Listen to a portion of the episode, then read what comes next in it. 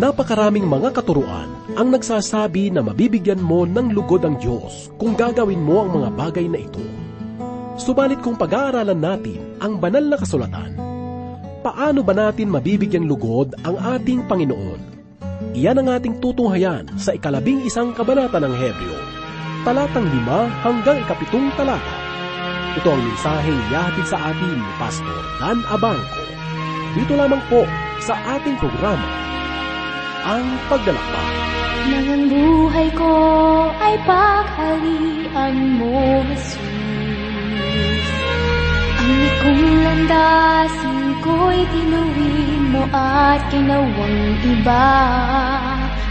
Aking mga salay, pinatawad mong ganap.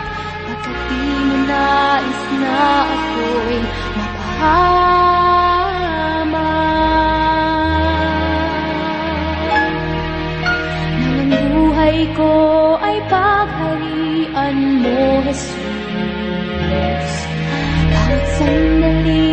Pag-asang dulot mo'y nadarama.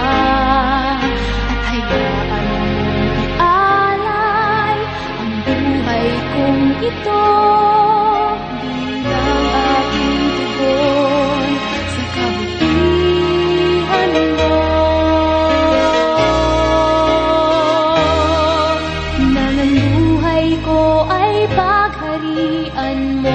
Panginoon.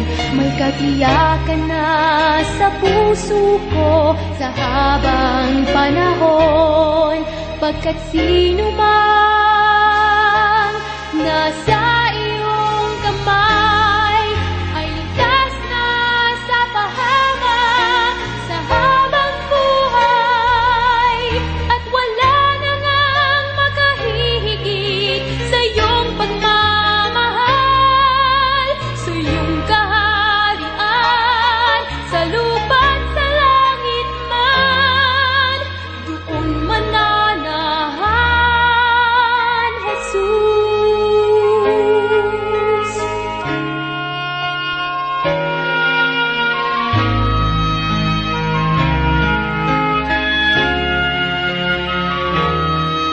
Nang ang buhay ko ay pagharian mo, Jesus. Bawat sandali, pag-asang dulot mo'y nadarama. At hayaan mong alay ang buhay kong ito bilang aking tugon sa kabutihan mo.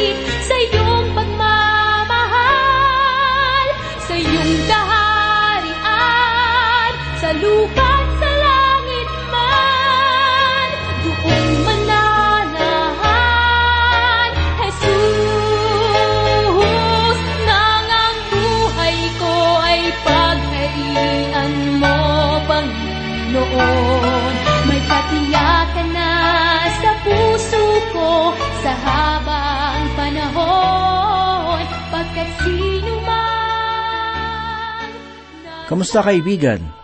Tayo'y muling magpasalamat sa Diyos sa araw na ito upang makapag-aral ng kanyang salita. Ako po si Pastor Dan Abangco. Samahan mo po ako at matuto sa salita ng Panginoon. Sa ating patuloy na pagbubulay-bulay dito sa ikalabing isang kabanata ng aklat ng Hebreyo, matutunghayan natin na ang daloy ng pananampalataya sa buhay ng mga lingkod ng Diyos ay mabisang kumikilos tungo sa kaluguran ng kanyang kalooban.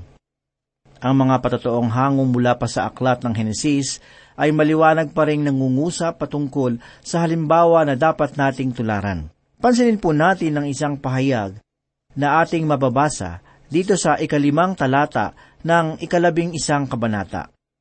Sa pananampalataya, si Enoch ay dinalang paitaas, anupat hindi na niya naranasan ng kamatayan. Hindi na siya natagpuan sapagkat siya ay kinuha ng Diyos, sapagkat bago siya dinalang paitaas, pinatotohanan na ang Diyos ay nalugod sa kanya. Ang ikalimang kabanata ng Henesis ay isang sipi sa banal na kasulatan kung saan ang pahayag patungkol kay Enoch ay ating matatagpuan. Ang kabanatang ito ay naglalaman ng malungkot na pangyayari sapagkat sinasabi sa unang talata pa lamang ng ikalimang kabanata ng Henesis ay ating mababasa. Ito ang aklat ng mga salinhalahi ni Adan nang lalangin ng Diyos ang tao, siya ay nilalang sa wangis ng Diyos.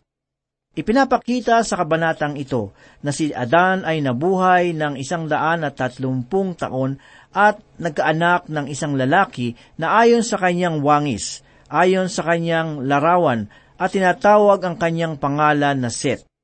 Si Adan ay patuloy na nabuhay at ang kanyang mga anak ay nagkaroon rin ng mga anak. Subalit sa paglipas ng panahon, si Adan kasama ng kanyang mga anak at mga apo ay nangamatay. Ang ikalimang kabanata ng Henesis ay maihahalintulad sa isang bukas na libingan na malinaw na nagpapahayag na ang taong nilikha mula sa alabok ay sa alabok rin babalik.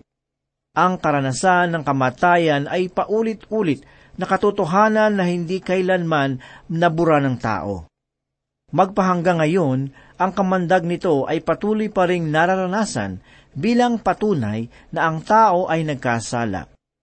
At bagamat maraming mga dalubhasa ang gumagawa ng paraan upang ang buhay ay patuloy na dagdagan, gayunman paano natin maihahambing ang walang hanggan sa katiting na ambag ng buhay na pinagpapagalawan ng tao dito sa daigdig.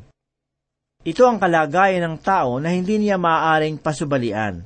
Siya ay mamamatay, anuman ang kanyang gawing pamamaraan, na ito ay dagdagan. Ngunit ang ikalimang kabanata ng Henesis ay nagpapakita ng isang patotoo na kahangahangang pagbulayan. Ito ay patungkol kay Enoch na lumakad ayon sa kalooban ng Diyos na atin namang mababasa sa ikalimang kabanata ng Henesis talatang labing siyam hanggang dalawampu at apat. Ang sabi po, nabuhay si Hared ng isang daan at anin na put dalawang taon at naging anak niya si Enoch. Nabuhay si Hared pagkatapos ay maipanganak si Enoch ng walong daang taon at nagkaanak pa ng mga lalaki at babae. Ang lahat ng naging araw ni Hared ay siyam na raan at anin na put dalawang taon at siya ay namatay.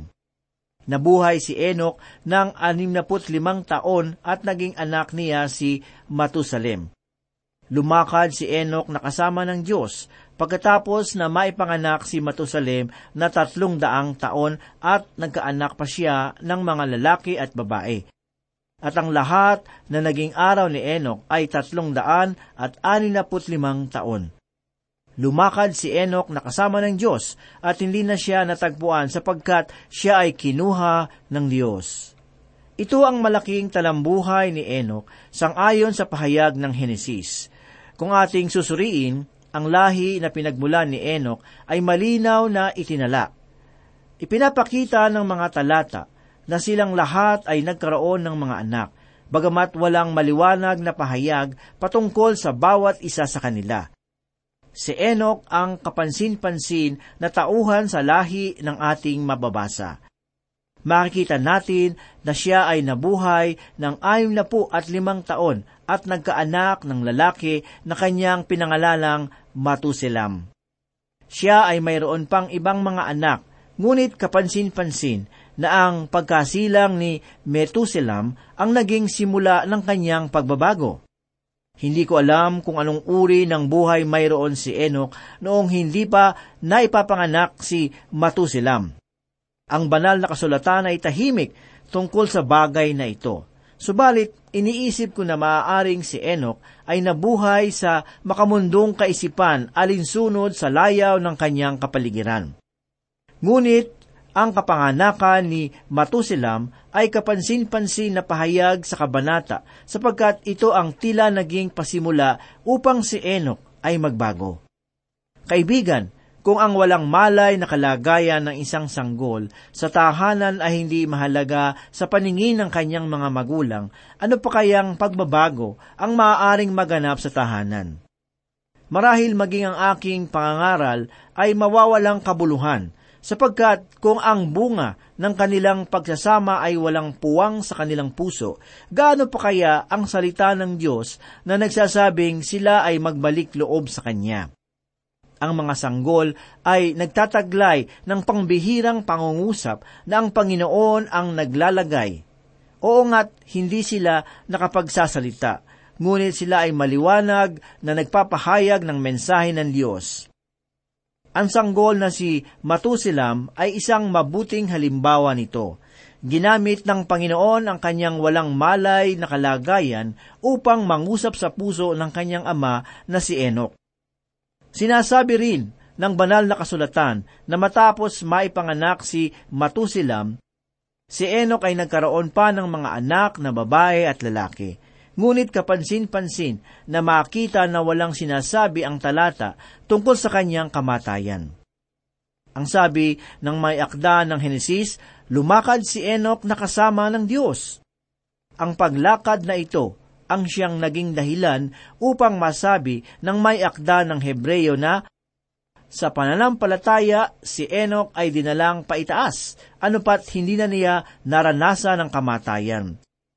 Hindi na siya natagpuan, sapagkat siya ay kinuha ng Diyos, sapagkat bago siya dinalang paitaas, pinatotohanan na ang Diyos ay nalugod sa kanya. Sa madaling salita, ang buhay ni Enoch ay kakikitaan ng pamumuhay na kalugod-lugod sa paningin ng ating Panginoon. Hindi siya namuhay sang-ayon sa makataong pamamaraan ng laman, kundi sang-ayon sa pananampalataya. Siya ay nanalig sa Diyos at dahil rito, siya ay kinuha ng Panginoon upang hindi na dumanas pa ng kamatayan. Masasabi kong ang pangyayari na naranasan ni Enoch ay maihahambing sa paglisa na magaganap sa kasalukuyang iglesia sa pagdating ng Panginoong Heso Kristo. Naniniwala akong ang kanyang buhay ay mabuting halimbawa na dapat nating tularan sa ating pang-araw-araw na buhay. Ngunit tungkol sa usapin ng muling pagparito ng Panginoon, may mga nagsasabi na ang iglesia raw ay daraan sa panahon ng matinding kapighatian. Ginagamit nila si Noah bilang halimbawa ng bagay na ito. Subalit ang paghambing na ito ay hindi tama, sapagkat si Noah ay hindi malinaw na halimbawa para sa iglesia, kundi para sa mga taong maliligtas sa panahon ng matinding kapighatian. Sila ang mga mananampalatayang sinasabi sa aklat ng pahayag na may bilang na isang daan at apat na pong apat na libong mga Israelita at mga hintil hindi sila kabilang sa iglesia ng kasalukuyang panahon, sapagkat sinasabi sa aklat ng pahayag na bago umihip ang malakas na hangin ng matinding kapighatian sa buong daigdig, ang isang daan at apat na po at apat na libong mga mananampalataya ay tatatakan muna ng Panginoon bilang tanda ng kanyang pag-iingat tulad ng kay Noe. Kaibigan, magagawa ng Diyos na ingatan ka sa panahon ng matinding kapighatian. Subalit hindi ito ang batayan upang masabi natin na ang Diyos ay makapangyarihan o hindi. Kundi ang Panginoon ay may panukala na aalisin niya sa daigdig ang iglesia bilang katuparan ng kanyang kalooban. Sinasabi ng Panginoong Hesus sa Iglesia ng Philadelphia doon sa ikatlong kabanata ng pahayag talatang sampu ang ganito, Sapagkat tinupad mo ang salita ng aking pagtitiis, ikaw naman ay aking iingatan sa oras ng pagsubok na darating sa buong daigdig, upang subukin ang mga naninirahan sa ibabaw ng lupa. Ang oras ng pagsubok na tinutukoy sa aklat ng pahayag ay walang iba kundi ang panahon ng matinding kapighatian. Ang malaking bilang ng mga Hudyo at Hintil na mananampalataya sa Panginoon sa panahong iyon ay kanyang iingatan kung paanong si Noe ay iningatan ng Diyos sa gitna ng mabagsik na pag-ulan, kung atin pang higit na susuriin, si Enoch ay hindi dinatnan ng baha na kumitil sa buhay ng maraming tao, sapagkat siya nga ang kinuha na ng Panginoon bago pa lamang ito dumating. Ang katagang dinalang paitaas ay napakainam na pagkakasalin sapagkat ito ay nangangahulugan ng pinagmulan at patutunguhan na kalagayan. Ibig sabihin, si Enoch ay dinalang paitaas ng Diyos tungo sa kanyang kaharian upang siya ay kanya nang makapiling magpakailanman. Naaalala ko tuloy ang isang kwento na ginamit ng isang tagapagturo tungkol sa buhay ni Enoch.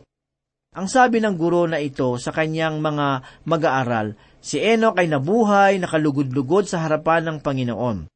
Dinadalaw siya ng Diyos tuwing hapon upang siya ay kanyang anyayahan sa pamamasyal. Si Enoch ay sumasama sa Diyos at natutuwa siyang makipag-usap sa Panginoon. Hanggang isang araw, ang Diyos ay nagsabi sa kanya na magiging mahaba-haba ang kanilang magiging paglalakad-lakad. Kung kaya't dinala ni Enoch ang kanyang makapal na damit kasama ng kanyang pananghaliang pagkain. Sila ay naglakad ng naglakad ng naglakad hanggang sa sumapit ang takip silim. Ang sabi ni Enoch, Panginoon, gumagabi na po at kung babalik pa ako sa aking tahanan ay aabuti na ako ng pusikit na kadiliman. Ano po ang gagawin ko? Kaya sumagot ang Diyos, Enoch, malapit ka na sa aking tahanan kung kaya't inaanyayahan kitang pumunta sa aking kaharian upang doon ay mamahinga. At si Enoch nga ay sumama sa Panginoon at nagpa siyang manatili roon magpakailanman. Ang kwentong ito ay maaaring pambata lamang, subalit wala na akong naiisip pang mahusay na pagsasalaysay ng pangyayaring iyon kundi ang paraang ito. Ang tangi ko lamang nalalaman ay darating ang sandali na ang mga mananampalataya ng kasalukuyang panahon ay makatutulad kay Enoch na kinuha ng Panginoon tungo sa kanyang kaharian. Kaibigan, ang Panginoong Hesus ay darating sapagkat sinasabi sa ikaapat na kabanata ng unang Tesalonika talatang labing anim hanggang labing pito, sapagkat ang Panginoon mismo ang bababa mula sa langit na may sigaw, may tinig ng arkanghel at may trumpeta ng Diyos at ang mga namatay kay Kristo ay babangon muna pagkatapos tayong mga nabubuhay na natitira ay aagawin kasama nila sa mga ulap upang salubungin ang Panginoon sa papawirin.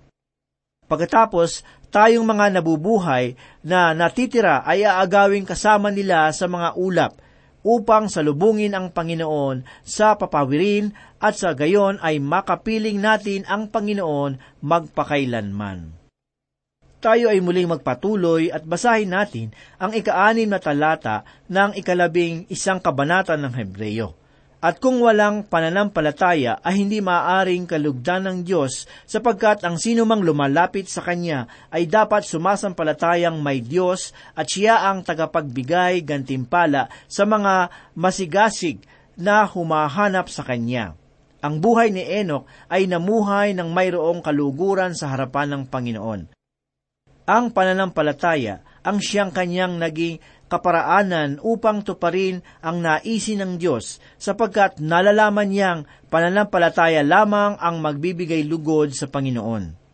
Kaibigan, malibang lumapit ka sa Diyos sa pamamagitan ng pananampalataya ay hindi mo makakamit ang kanyang naisin.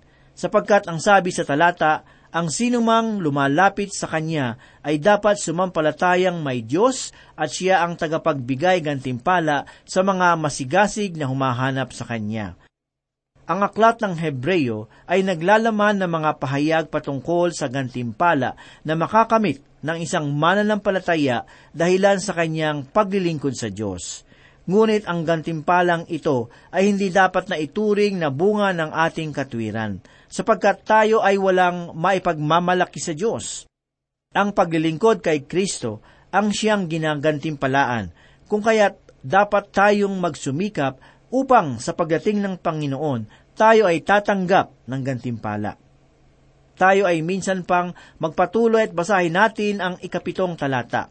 Sa pananampalataya ni Noe, nang mabigyan ng Diyos ng babala tungkol sa mga bagay na hindi nakikita, ay pinakinggan ang babala at gumawa ng isang daong para sa kaligtasan ng kanyang sambahayan. Sa pamamagitan niya, ang sanglibutan ay naging tagapamana ng katwiran ayon sa pananampalataya. Kung si Abel ay nagpakita ng daan ng pananampalataya at si Enoch ay nagbigay halimbawa tungkol sa pamumuhay pananampalataya, si Noah naman ay nangungusap patungkol sa patotoo ng pananampalataya. Ang sabi sa binasa nating talata, sa pananampalataya si Noe nang mabigyan ng Diyos ng babala tungkol sa mga bagay na hindi nakikita, ay pinakinggan ng babala at gumawa ng isang daong para sa kaligtasan ng kanyang sambahayan. Marami sa atin ang naniniwala na si Noe ay nangaral ng isang daan at dalawampung taon na wala man lamang kaluluwa na naakay sa Panginoon. Ang ganitong katuruan ay karaniwang paniniwala ng maraming mga mangaral. Subalit kung papansinin natin ang banal na kasulatan, ang ganitong pahayag ay hindi ganap na tama sapagkat bagamat si Noe ay hindi nakahikayat ng mga pagano na mula sa paniniwalang Babel, siya naman ay naging mabuting saksi para sa kanyang pamilya. Kanyang naakay sa pagkakilala sa Panginoon ang bawat kasapi ng kanyang sambahayan. Ang lipunan na pinalalahanan ni Noe ay masama sapagkat sangayon sa ikaanim na kabanata ng Henesis talatang lima, ganito po ang sinabi, nakita ng Panginoon na napakasama na ng tao sa lupa at ang bawat haka ng mga pag-iisip ng kanyang puso ay palagi na lamang masama. Mula pa lamang sa panahon ni Noe, ang espiritual na kalagayan na ng tao ay labis ng masama. Ngunit sa kabila ng gayong kalagayan, mayroon pa rin isang tao na nakasumpong ng biyaya sa paningin ng Diyos, at siya ay walang iba kundi si Noe. Ang sabi sa ikasyam na kabanata ng Henesis talatang siyam, ito ang lahi ni Noe Si Noe ay lalaking matuwid at walang kapintasan noong kapanahunan niya. Si Noe ay lumakad na kasama ng Diyos. Ang pahayag na ito patungkol kay Noe ay hindi nangangahulugan na si Noe ay mabuting tao sang ayon sa mabuting gawa. Ang kanyang kaligtasan ay hindi nagmula sa kanyang kakayahan na magbigay ng tulong sa mahirap o kaya naman ay magbigay ng malaking salapi sa mga programang panlipunan. Ang sabi ng mayakda ng Hebreyo, sa pananampalataya si Noe nang mabigyan ng Diyos ng babala tungkol sa mga bagay na hindi nakikita, ay pinakinggan ng babala at gumawa ng isang daong para sa kaligtasan ng kanyang sambahayan. Ibig sabihin, ang pagiging matuwid ni Noe sa harapan ng Diyos ay mula sa kanyang pananalig sa salita ng Panginoon patungkol sa arko na kanyang gagawin ang Diyos ay nagbigay ng mga kaparaanan kay Noe patungkol sa paggawa ng arko. Ang arko na kanyang gagawin ay hindi natin dapat ikumpara sa mga kinakalakhan natin na pag-aakala tungkol sa mahinang barko. Dapat nating malaman na ang mga tao noong panahon na iyon ay mga dalubhasa na manggagawa. Nalalaman nila ang kanilang ginagawa at hindi natin ito dapat maliitin sapagkat kung ating susuriin ang paraan sa paggawa ng arko ay nagmula sa karunungan ng Panginoon. Ito ang kapahayagan ng kanyang pananampalataya sa Diyos. Alam niyang ang pagsasagawa ng gayong bagay ay kahalagahan para sa iba na hindi nakakakilala sa Panginoon. Subalit hindi siya nagpadala sa sinasabi ng tao sapagkat siya ay mayroong isang salita na sinusunod at iyon ay walang iba kundi ang salita ng kanyang Diyos. Si Noe ay naging matatag at tapat sa kanyang pananalig sa Panginoon. Kanyang inakay ang kanyang mga mahal sa buhay sa pananampalatayang ito, sapagkat nalalaman niya na ang mensahe ng Diyos ay matutupad ayon sa kanyang panahon. Kaibigan, marahil hindi ka tinawag na maging isang mangangaral o tagapagturo ng banal na kasulatan. Marahil ikaw ay ama o ina ng tahanan na nagnanais sa iyong pamilya na makakilala sa Panginoon. Kaibigan, pakinggan mo ang aking payo. Hindi mo kinakailangang humawak ng malaking banal na kasulatan sa iyong kamay upang ipahayag sa kanila ang mabuting balita. Kinakailangan mong tularan si Noe na naging mabuting patotoo tungkol sa pananampalataya. Hindi mo kailangang mangaral ng walang hanggan sa loob ng iyong tahanan. Ipakita mo ang katotohanan ng mensahe sa iyong buhay at naniniwala akong ang pagbabalik loob ng iyong tahanan ay iyong masasaksihan. Tularan mo si Noe, magpakatatag ka, sapagkat ang liwanag mo ay hindi nasasayang hanggat ito ay nagliliyab ng may pag-asa. Manalangin po tayo.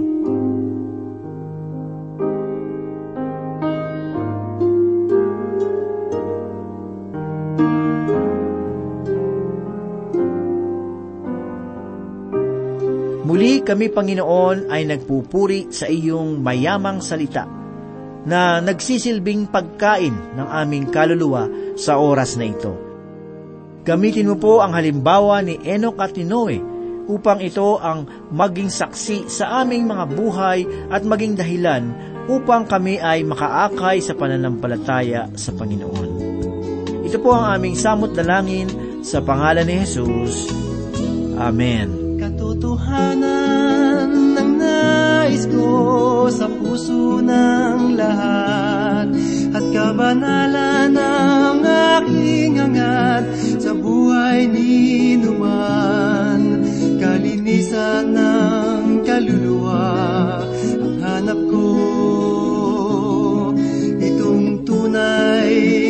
pagsamba ayon kay Kristo. Anhin ko